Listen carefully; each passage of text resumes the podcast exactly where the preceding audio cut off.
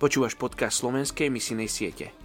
Tento podcast nie je iba o počúvaní a načerpávaní, ale o zapojení sa do Božej misie záchrany. Svojou modlitbou sa aktívne podielaš na misijnej práci vo svete. Ruben Archer Tori raz povedal, muž alebo žena, ktorí sa modlia doma, majú veľa dočinenia s efektivitou misionára na misijnom poli a následne s výsledkami jeho práce ako misionára.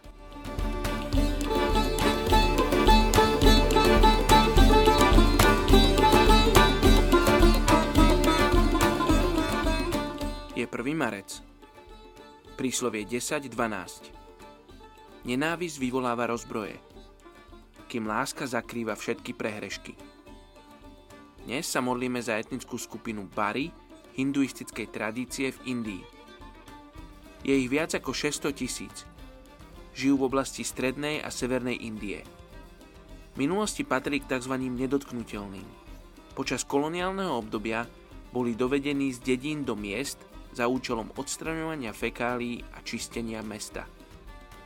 Postupne sa tak zabývali v mestách. Sú súčasťou zväzu spoločenstiev so spoločným pôvodom u svetca Balmikyho.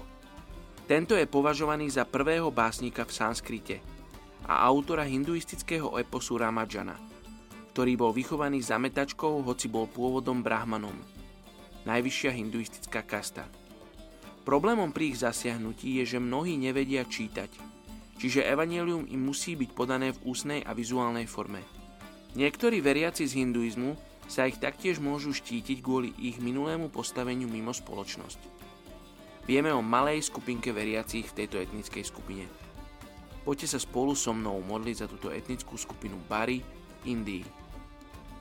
Oče, my sa modlíme za túto etnickú skupinu. Oče, my chceme, aby oni mohli spoznať pravdu. Chceme, aby mohli spoznať Teba. A ja viem, že viac ako my, to chceš ty, oče. Ty túžiš potom, aby títo ľudia z etnickej skupiny Bári teba spoznali. Aby teba našli. Aby ťa spoznali ako svojho otca, spásiteľa, tvorcu. Oče, tak nám pomôž byť zodpovednými. Aby sme vstúpili do tej roli, do ktorej si nás povolal. A išli a priniesli im správu o tebe, Ježiš. Amen.